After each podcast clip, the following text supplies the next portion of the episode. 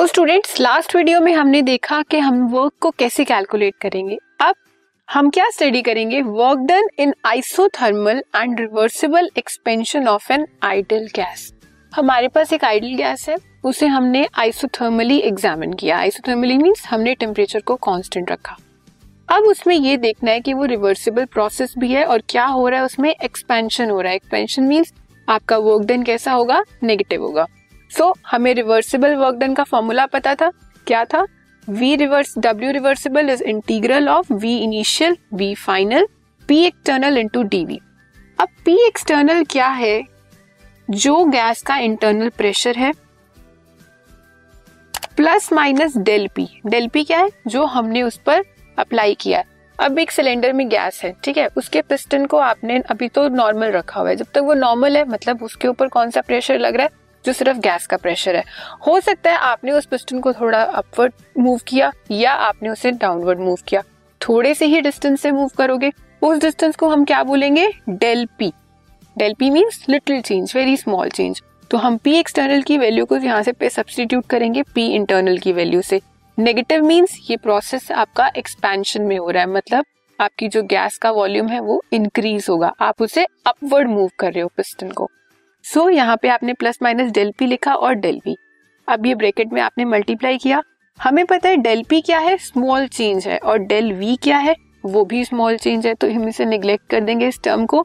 हमारे पास majorly term कौन सी बचेगी? W reversible is equal to minus V initial to V final P internal del V P internal del V आ गया। अब pressure जो हमारी आइडल गैस इक्वेशन है वो क्या है? P V equals to NRT यहाँ से हमने पी की वैल्यू निकाल ली। N R T by V वो यहाँ सब्सटीट्यूट की। सब्सटीट्यूट करने के बाद ये तो सारा कांस्टेंट पार्ट है। ये सारा बाहर आ जाएगा।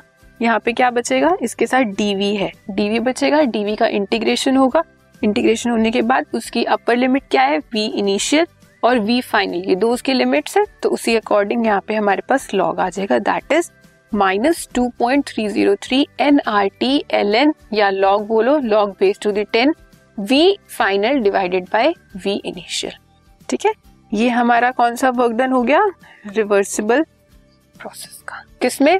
जब हमारा आइडल गैस की कंडीशन क्या है? वो आइसोथर्मल है, वो रिवर्सिबल प्रोसेस में है और वो एक्सपैंड हो रही है। तो जो वर्क डन होगा, वो क्या होगा? Minus two point three zero three N R T log W V F divided by V I okay अब हम देखते हैं नेक्स्ट कि आइसोथर्मल और फ्री एक्सपेंशन हो रहा है किसका? आइडल गैस का। फ्री एक्सपेंशन है तो मींस वो रिवर्ट बैक तो नहीं हो सकता फ्री एक्सपेंशन वो बिल्कुल ओपन है, उस पर कोई भी आप लिमिट अप्लाई नहीं कर सकते, क्योंकि पहले तो आपको ये पता था कि वी इनिशियल की एक वैल्यू है। सपोज़ अगर हम डायग्राम बना के देखें तो पहले हमारा पिस्टन यहाँ है। ठीक है? ये उसकी वी इनिशियल वैल्यू है। फिर हमने देखा कि वो रिवर्सिबल प्रोसेस में जा रही है। रिवर्सिबल प्रोसेस मतलब आप ट्रैक कर सकते हो कि अब उसकी वॉल्यूम क्या होगी। लेकिन जब वी एक्सपेंशन हो गया, जब फ्री एक्सपेंशन हो गया, वहाँ पे कुछ है ही नहीं तो क्या होगा? ये पिस्टन मूव कर जाएगा और पूरी गैस जहाँ तक जाना चाहे, वहाँ तक जा सकती है। वहाँ आप कोई लिमिट अप्लाई नहीं कर सकते। जब आप लिमिट अप्लाई नहीं कर सकते तो वो कैसा प्रोसेस हुआ आपका? Irreversible process so For isothermal expansion of an ideal gas into vacuum is equals to W equals to W equals to zero.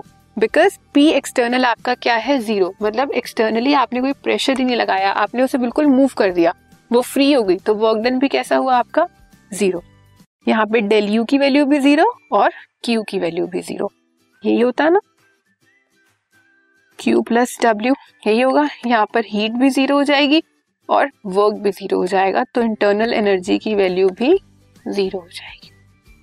अब कुछ, आपको रिलेशन याद रखने हैं बिकॉज़ जब आप आगे इस चैप्टर को स्टडी करोगे, आगे आपको कार्नोट इंजन भी स्टडी करना है एफिशिएंसी भी स्टडी करनी है अलग अलग प्रोसेस भी स्टडी करनी है तो वहाँ पे वर्क डन कैसे कैलकुलेट करोगे?